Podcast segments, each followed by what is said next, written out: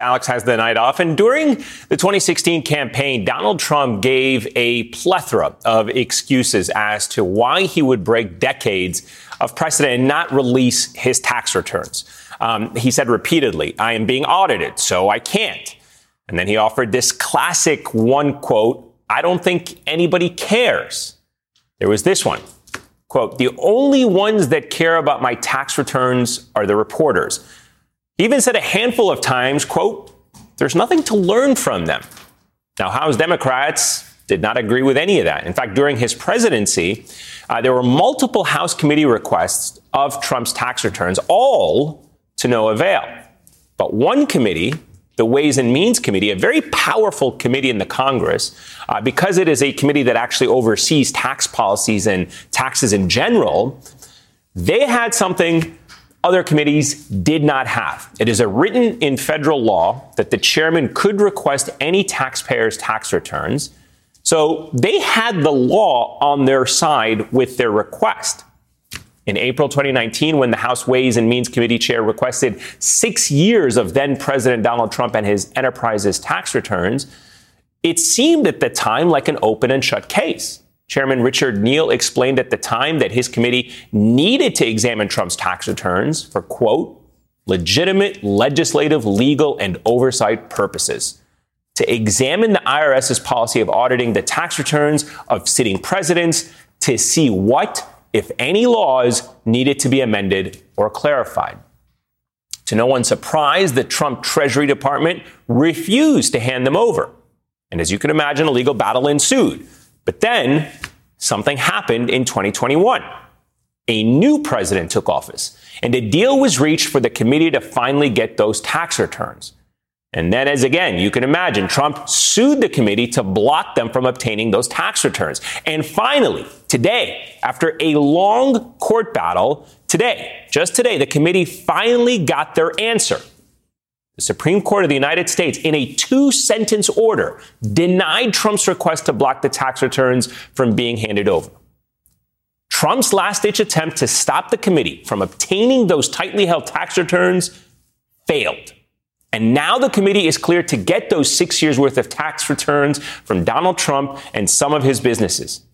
But it's not exactly clear as to when they will get those tax returns. While that all is all welcome news for House Democrats, the reality is the clock is ticking in terms of what legislative priorities the committee can recommend by examining Trump's tax returns. In just 42 days, the new Republican controlled Congress will be sworn in and Democrats will officially be in the minority, meaning, in political terms, Republicans, as they have said, will shut down that request for the tax returns. Tick tock. Over in one of the federal investigations into Trump, today a federal appeals court in Atlanta heard arguments in the Justice Department's appeal of the special master appointment. You know, the special master who is reviewing, reviewing the government's records that were found at Mar-a-Lago. Now, the Justice Department today calling the appointment an intrusion and arguing that the Trump nominated judge in Florida should have never appointed a special master in the first place. The three judge panel of the 11th Circuit Court of Appeals seemed poised to agree with the government and toss out that special master order. Here's the Washington Post report about today's arguments, in part reading, quote, Chief Judge William Pryor seemed to criticize Trump's team for asking for a special master without proving that the initial search was illegal. If you can't establish that it was unlawful, he said, then what are we doing here? Look, we don't know when a ruling will be handed down. It could come at any time. But the fact that in the last 42 days of being in the majority, Democrats have finally cleared the way to obtain six years of Trump and his businesses and their tax returns, that is a big deal. Period. What could they learn? What do they plan on doing with that information? And most importantly, when will they get their hands on those tax returns? Joining me now is Congressman Bill Pascrell of New Jersey. He is a member of uh, the House and Ways and Means Committee and chair of its subcommittee on oversight. Uh, Congressman Pascrell, thank you so much for being here. A, a very significant development today. Let me start with this pressing question that I think is on everyone's mind. When do you expect your committee to receive Donald Trump's tax returns? And will it be before the end of this session of Congress? It better be, Ayman. it better be. We've waited three, 1,329 days uh, since the beginning of the litigation. And I'm telling you, it's going to be the first subject that comes up at our first meeting when we get back from Thanksgiving. It has to happen. I already talked to the chairman of our committee, Richard Neal, who's done a great job in using a very deliberative approach, a fair approach. This is not about one man. This is about the Constitution. We say it all the time. Do we mean it? And we're showing that we mean it. I started this quest in February of 2017. I've introduced with my brothers and sisters in the Congress 1,800 resolutions. I asked the chairman of the Ways and Means Committee at that time, my very good friend from Texas, I asked the chairman, let's do this together. In February of 2017. President has already been sworn in. Let's do it together. Any question of partisanship? He laughed at me. I guess I should have known better. But I pursued it because that's my job. When I'm elected, when I was elected 25 years ago, my job was to work for the American people in the, not only in the district I was elected to, but the entire right. country. We don't have a constitution for every district. This is the same constitution for the entire nation. And I'm proud of what we've done. And I intend to pursue, guaranteed, a week from today when we get back into the Congress. That'll be the first question on my mind when Ways and Means Committee meets. All right. So and we are not going to joke around. Nobody is above the law. Hear me. Read my lips, Mr. President, former.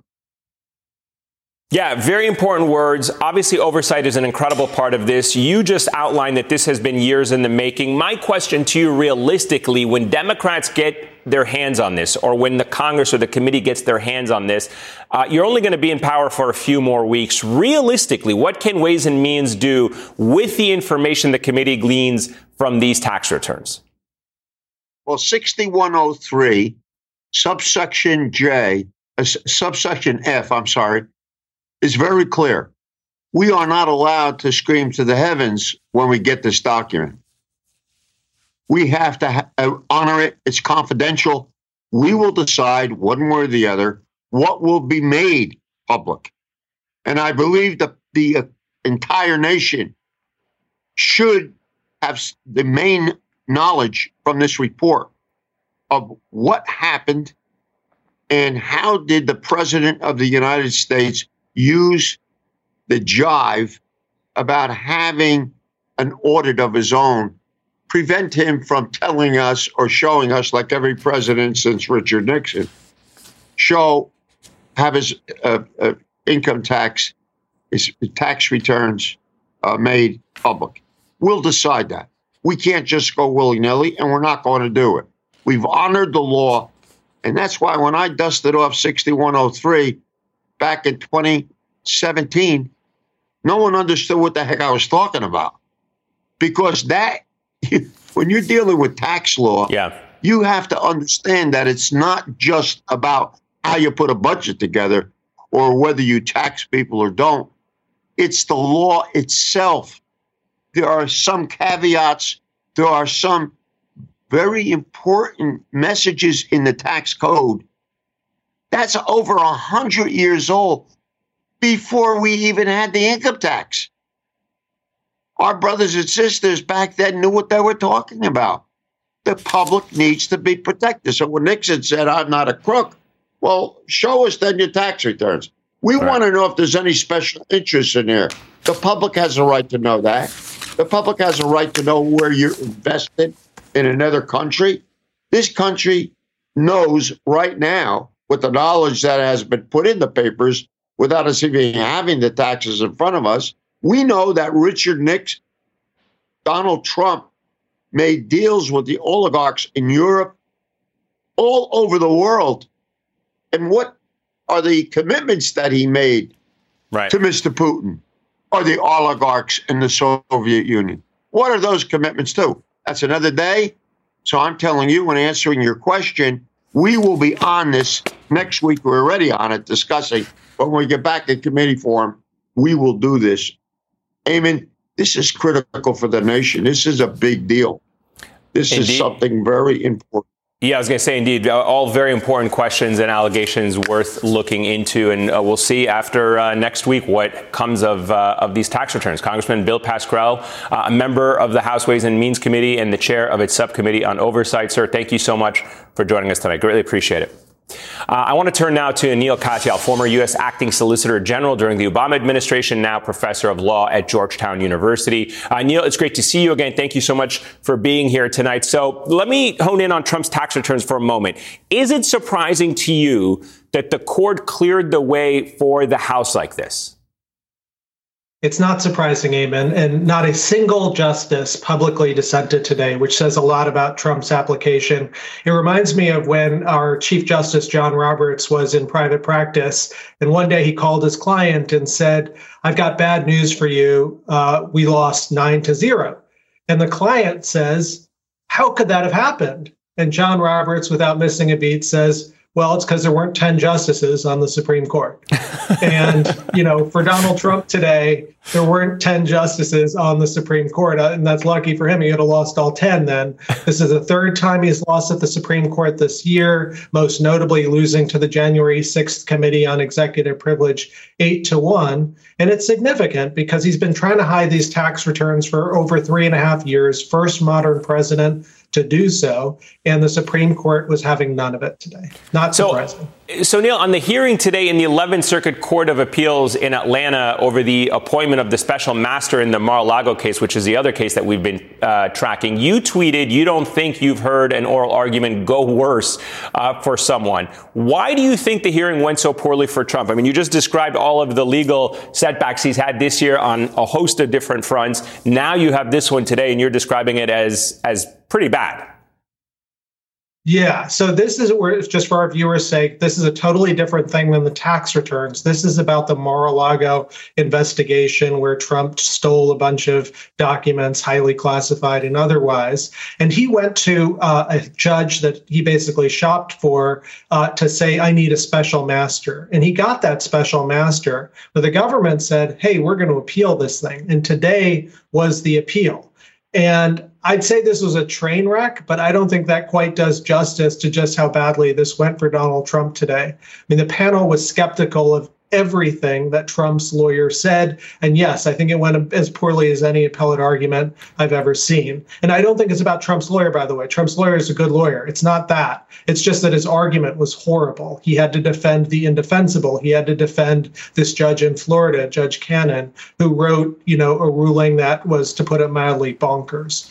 And so you know, you can never totally predict, but I think here we can predict what's going to happen, which is the Justice Department is going to get what it wants, which is to end this special master thing. They're not afraid of the special master. Special right. master is a great judge, Judge Dearie, but they're just saying, as a matter of propriety, nobody gets to go and have a federal judge and a special master oversee their criminal investigation. There's literally no precedent for it. Trump can come up with a single, his lawyer couldn't come up with a single time in American history that that had ever happened.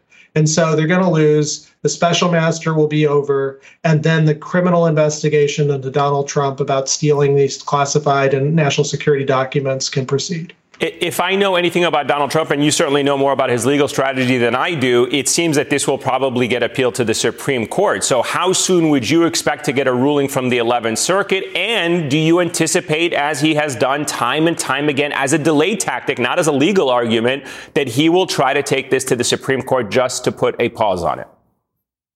Yeah, he's going to try, and I think suspect he'll lose exactly the way he lost today, nine to zero.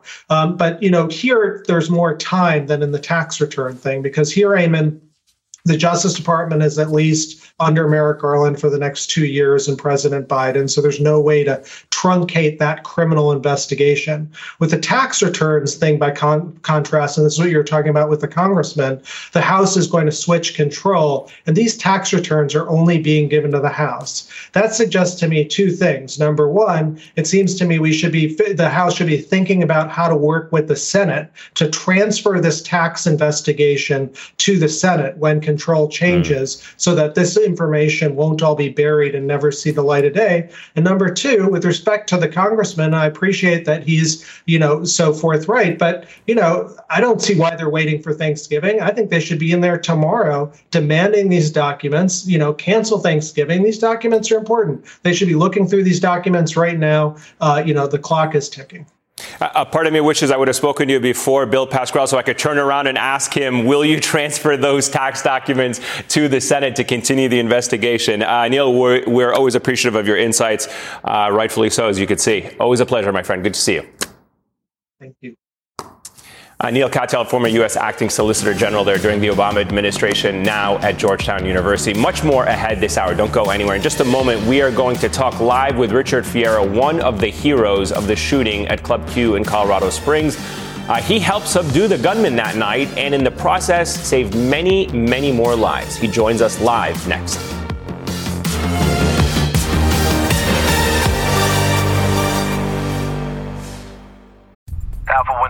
Commence Wi Fi device checklist. Laptops, on. TVs, streaming. Game console, consoling. Smart thermostat, set for cuddle time.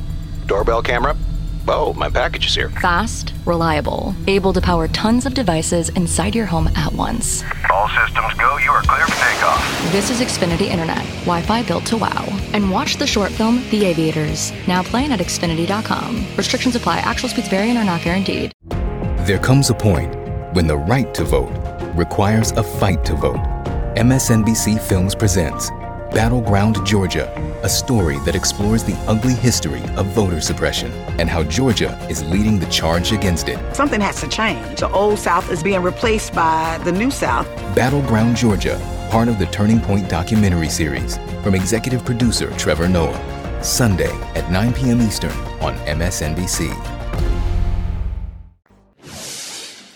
Earlier today, Colorado Springs residents called on their city council leaders to do more to protect LGBTQ plus members of their community after a violent attack at a local bar on Saturday night. Now, as of tonight, uh, the suspect is in jail. Just a few hours ago, the man suspected of shooting and killing five people and injuring others at Club Q in Colorado Springs was transferred from a hospital to an El Paso, Colorado jail. Colorado State Court Administrator's Office says he's expected to appear in court virtually tomorrow afternoon from jail. Formal charges are expected to follow. Now, officials say two people at the club that night stopped the gunman from killing more people. Today, we learned one of those heroes is Thomas James. James is a U.S. Navy sailor who is now also recovering from injuries sustained while subduing the shooter. The other hero who helped take down the gunman is decorated combat veteran Richard Fierro who left the Army in 2013 after three tours of Iraq and a tour of Afghanistan. He served for 14 years. And on Saturday, when he was at Club Q with his family supporting one of the drag performers who was a friend of his daughter, he said he went into combat mode. When he, the shooter, opened fire, he raced across the floor, pulled the gunman to the ground, got on top of him, and started hitting the gunman with his own pistol. Colorado Springs Mayor John Suthers says that together, James and Fierro quote, saved a lot of lives. And earlier today, White House Press Secretary Karine Jean Pierre told reporters that President Biden had called Richard Fierro and his wife Jess to thank him for his bravery and to offer condolences. Their daughter's boyfriend was killed on Saturday night. Joining us now is Richard Fierro, the Army veteran who served three tours in Iraq and one in Afghanistan and helped stop the gunman on Saturday at Club Q.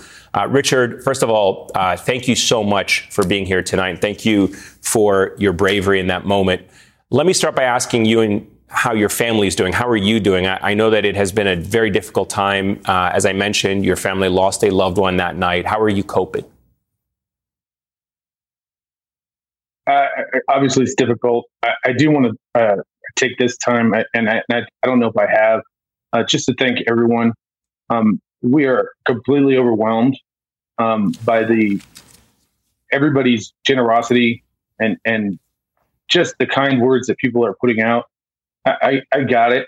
People have differences of opinions and things like that, but I just hope that it, it continues to stay positive. There are five people, five families that deserve uh, a positive, positive vibe, and, and I think that's where where I'm humbled uh, by what people are, are doing right now. Yeah, as, as the mayor said, you, you, saved many, many lives, and I think that should not be lost uh, on anyone, even in this tragedy that we continue to reel from in this country. Um, who helped you fight the gunman that night, and, and, how did you manage to keep him at bay until authorities came? Tell us a little bit about uh, what happened exactly. So, I, I, I mean, I don't. I've, I've, run through this so many times. I, I don't want to put families or anyone through that over and over again. I, think the bigger the bigger piece there is that I was not alone. Uh, no one in there was alone. Everybody was doing heroic actions. Um, a, a gen- that Thomas, the gentleman Thomas there, uh, helped me uh, with the initial, you know, getting that that person down and and just keeping them there. Um, and then uh, another individual had come by and assisted Tom. I don't know what his injuries were. I still don't. Um, I just know that that I, I could feel like he was something was hurting him, um, and he was slowing down and kicking. But we were kind of both pushing each other to keep this guy down. Um, I, I, think you have to talk yourself into doing things that sometimes uh, is just I'm really not human. Uh, as I mentioned, um, the White House says the president gave you and your wife a call today. Can you tell us more about your conversation with the president, or at least just share with us how you felt receiving uh, that call?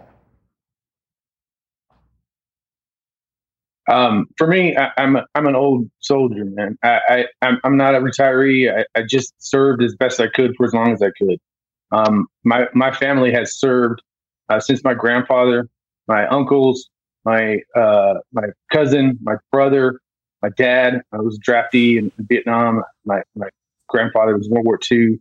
Um, we've served this nation, and for for a president to call a Fierro was was honorable for us. I don't care what president it is. For any of us to receive a call from the president, it it's just an honor. How do you feel knowing um, that the gunman will appear in court tomorrow, is expected to be formally charged after that appearance? What are your thoughts on um, on what should play out for this gunman? I, have said some things that I probably shouldn't, and and I, am just that way. I, and, and I, I am kind of gonna pull back from all that stuff. Bottom line is, uh, the justice system is going to do what it's going to do. Um, I'm I'm going to be you know an active participant to make sure uh, that Raymond received justice and the, and the, the, the, the other four individuals received justice. All 25 uh, injured victims, to include my daughter, received justice. That's all I care about. Uh, I, am not. I'm. I'm. I, I, am trying not to be a vengeful person. I'm, I'm very angry, um, but you know, I, the justice system needs to do what it needs to do, and I have confidence in it. We know that many people in the crowd at Club Q that night were celebrating Transgender Day of Remembrance, honoring the lives of people killed due to anti trans violence. Um, in the past year, we have seen a spike in violence, protests, and even legislation targeting the anti LGBTQ community. How do we as a country um, and as local communities like the one that you live in stop this amplification of bias and, and hateful rhetoric, which so often leads to violence? Do you have hope that there's a way that we can? And if so, what is it? Look, I'm I'm I'm an apolitical guy. Um, I've said this already. Uh, uh, I, I, was in the military as an officer. You're not you're not supposed to talk about your political views or, or your opinions. It's about the mission. And for me, you know, I, I think the mission as this country moves forward uh, is that we need to start caring a little bit more about each other. Uh, I got friends that I don't agree with, and we fight but we shake hands and we drink a beer, you know? Um, and there's folks that, you know, we fight and it's just the way it is, you know, but I don't, I, I don't live with, with hate or vengeance. And, and I hope people will, will do the same. It, rhetoric, I, I, don't care about it. I don't, I don't pay attention to it. I don't waste mm-hmm. my, my time on it. We only have a small time on, on this earth.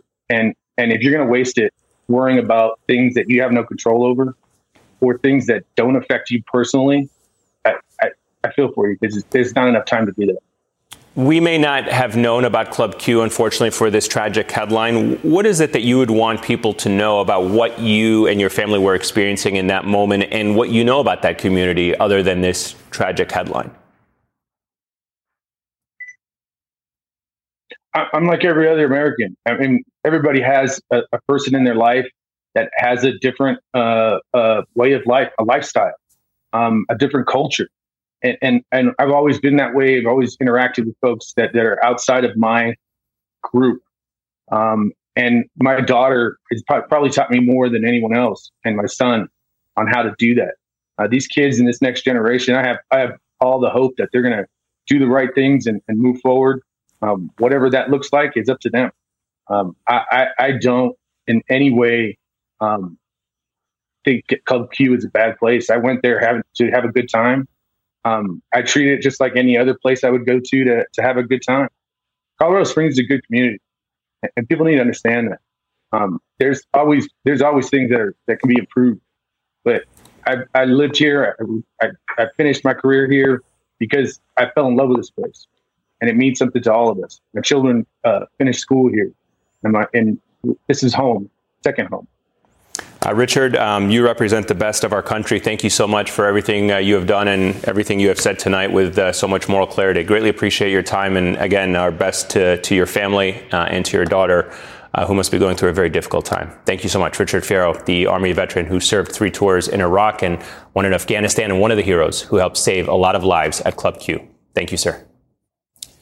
Uh, still to come tonight, I'm going to talk to one of the survivors who was inside at Club Q, who was also injured. He joins us from the hospital where he is recovering. And later, we're going to go to Arizona, where election fraud conspiracies pushed by Republicans have pushed one election official into hiding. Stay with us.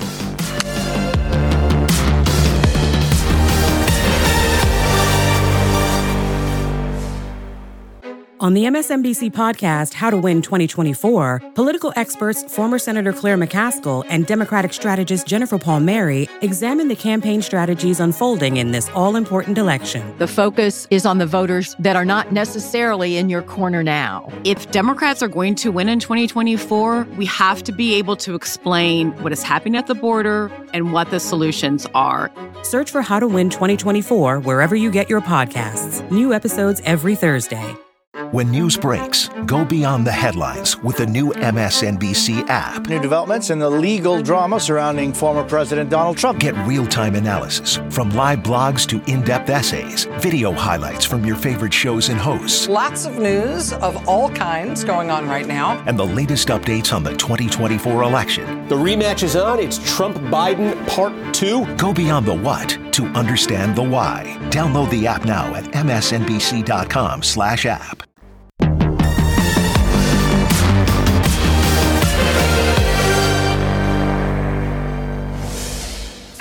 All right, today the Colorado Springs community continues to mourn the five lives lost at Club Q Saturday night, while many survivors continue recovering in nearby hospitals. Uh, one of those survivors, named Anthony, was accompanied by his spouse, Jeremy, as he spoke to the press from a wheelchair about what happened to him that night when he was injured and two of his friends were killed, and what he has been going through ever since. It's the first time something ever happened like this to me. Um,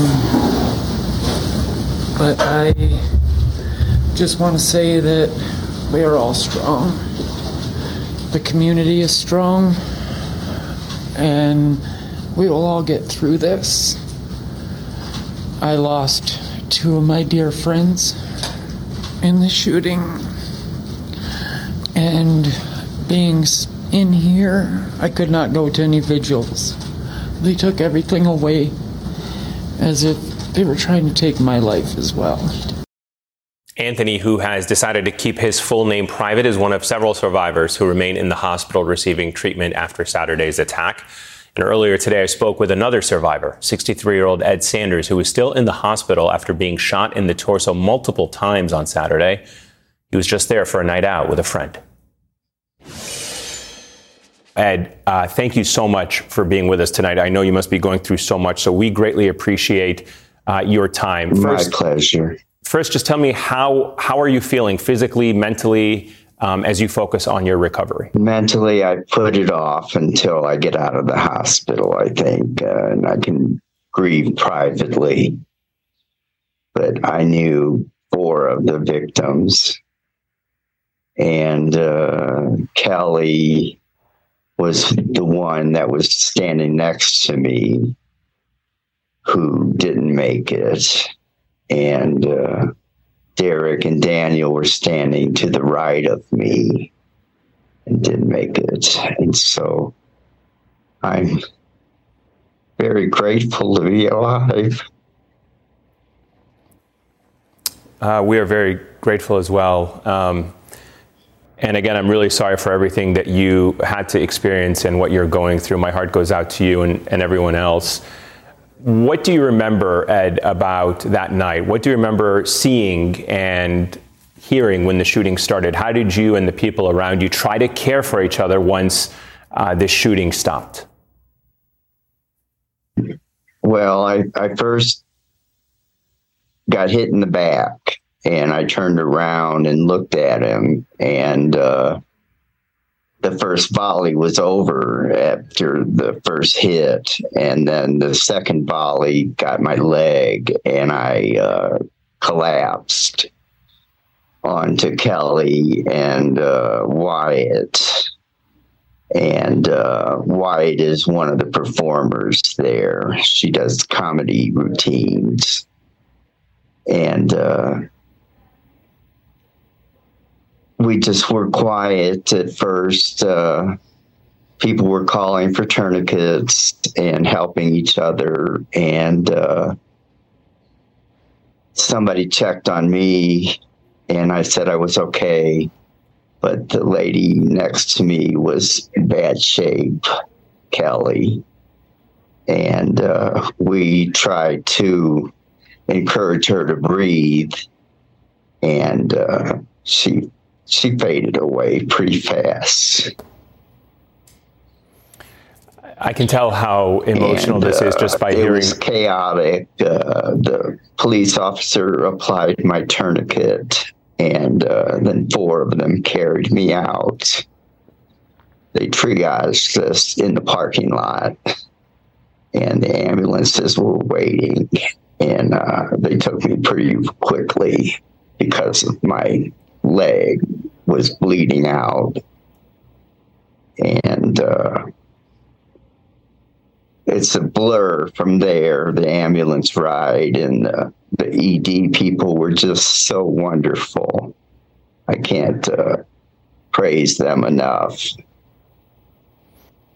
Um, Ed, I can tell how emotional this is just by, by hearing it in your voice. Um, you, you obviously yeah. knew people who were there, and you've called Club Q and everyone who goes there your family. Uh, you knew some of the people who worked there pretty family, well, it seemed. Yeah. Tell me a little bit more about yeah, what Club Q meant to you and, and everyone who spent time there. What was well, that place I've been going there since they opened uh, 20 years ago. And uh, 2010, when I moved closer to Club Q, I became a regular. And uh, I go a couple times a week uh, to support the drag shows. And then we have bingo on Wednesdays that I support. I call bingo sometimes. And uh, it just meant the world to me. Uh, it's it's like home, uh, away from home. I'm close to my family at, in Missouri, but uh, Club Q uh, filled the void of not having family in town. And uh, it still does. They're wonderful people. I just can't say enough about the community here. It's very close knit, and uh, everybody knows everybody, and um, we treat each other like brothers and sisters. Ed, what would you like to say to all the people who were at Club Q? Um, and what do you want to say to everyone around the country who's watching this about Club Q? Well, Club Q is an example of love They love their customers. They love the family. It's just about love. And I, I want to say to other people that have LGBTQ friends that uh, they need a little love right now. They need uh, a kind post on their Facebook or whatever. Uh, but uh, reach out to your friends and your family that are LGBTQ right now. I think uh, it's more than appreciated. Um, Ed Sanders, thank you very much for your time tonight. We are praying and wishing you a speedy recovery, and to everyone else. Thank you so much, Ed. Thank you. Uh, up next, the midterm elections aren't quite over, and in Arizona, election fraud conspiracies have sent one election official into hiding as Republicans continue delaying the certification of key races that have been called. We will talk with the Democrat who is leading the race for Attorney General by just over 500 votes. Stay with us.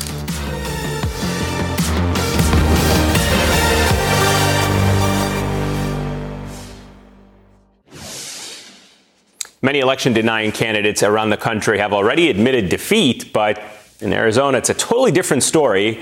Two weeks after Election Day, you've got Republican Kari Lake still hanging on, blaming her loss on voter disenfranchisement without providing any evidence. Her campaign sent this fundraising email to supporters today asking them to chip in so she can, quote, make sure that Republicans know that their ballot may not have been counted.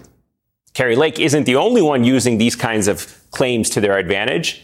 In Cochise County, the Republican controlled Board of Supervisors voted to delay certification of election results after conspiracy theorists persuaded them that their voting machines were not certified. Unsurprisingly, these men were also part of an effort to get the Arizona election in 2020 thrown out. Cochise County supervisors will certify those results on the state deadline next Monday.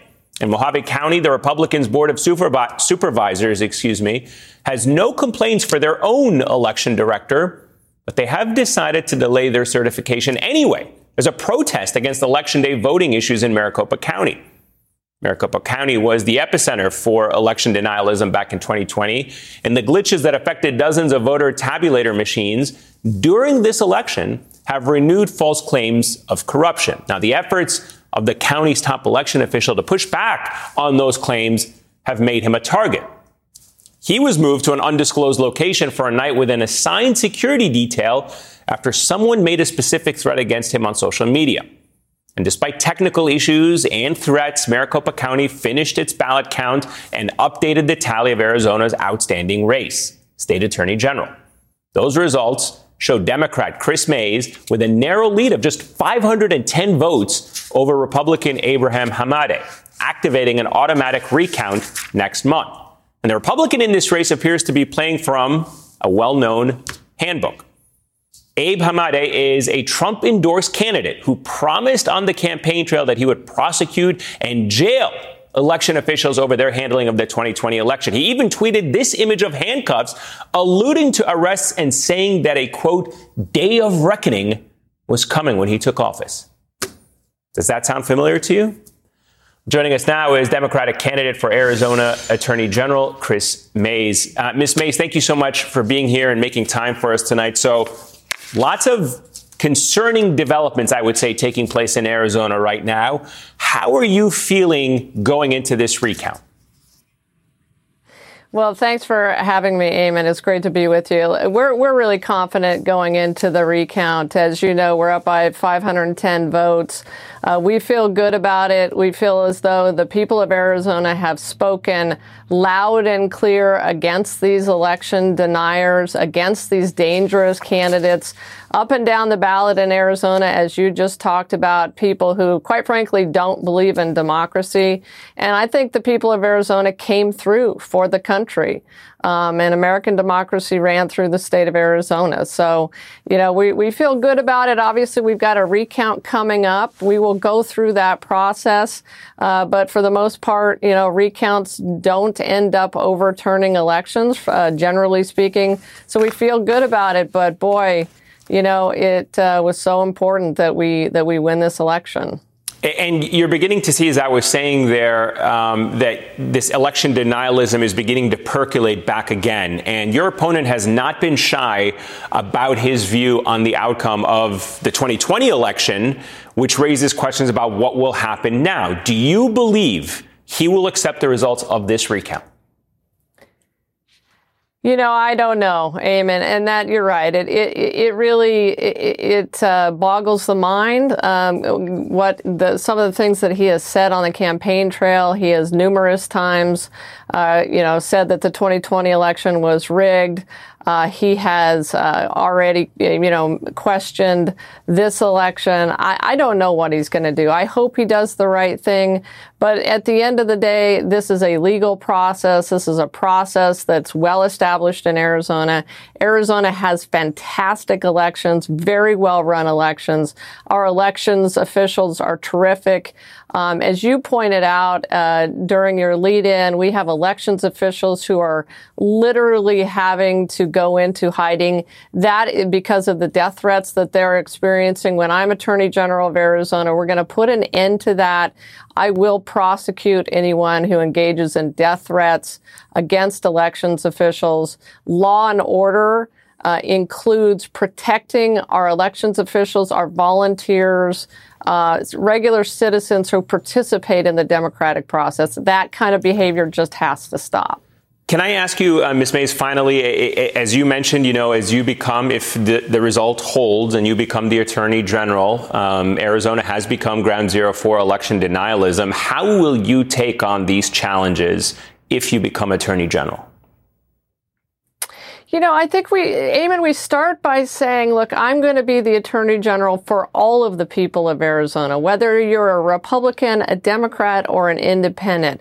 I will be a lawyer for the people, for all of the people of Arizona. And we really have to come together. We have to go out and do a lot of education, go out and, and, and come together as a community around our election system and make sure that people know uh, that Arizona's counties and county recorders and elections officials run fantastic elections. So it's going to be a long process to get over the situation that we've been put in by Donald Trump and by his uh, acolytes and his followers. But we will get there. We will get there in Arizona and, and across the country. All right, Democratic candidate for Arizona Attorney General Chris Mayes. Uh, Ms. Mayes, thank you so much for your time tonight. Up next, Dr. Anthony Fauci is about to retire, but he has one last message for all of us before he goes. That's next. Stay with us.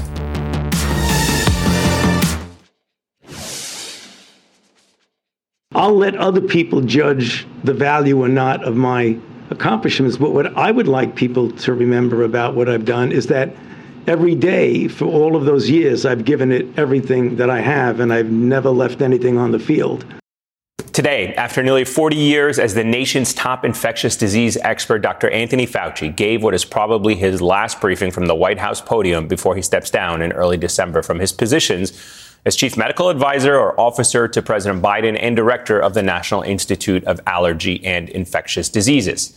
Dr. Fauci's career has been marked by exceptional accomplishments. He has been a key figure in the fight against HIV AIDS and most recently against the COVID 19 pandemic. He reflected on that latter today, telling reporters that combating misinformation and disinformation was one of the hardest parts of the pandemic response. Dr. Fauci talked about his own personal battle during the Trump administration to correct those who, without medical expertise, provided dubious advice to the American people. And he also urged scientists to speak out more and made one final pitch for people to get vaccinated amid rising cases of COVID, flu, and RSV.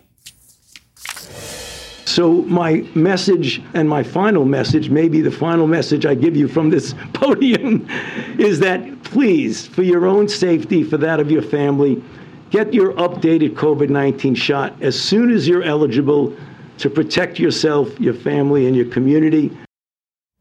Some important words to live by. That does it for us tonight. We'll see you again tomorrow.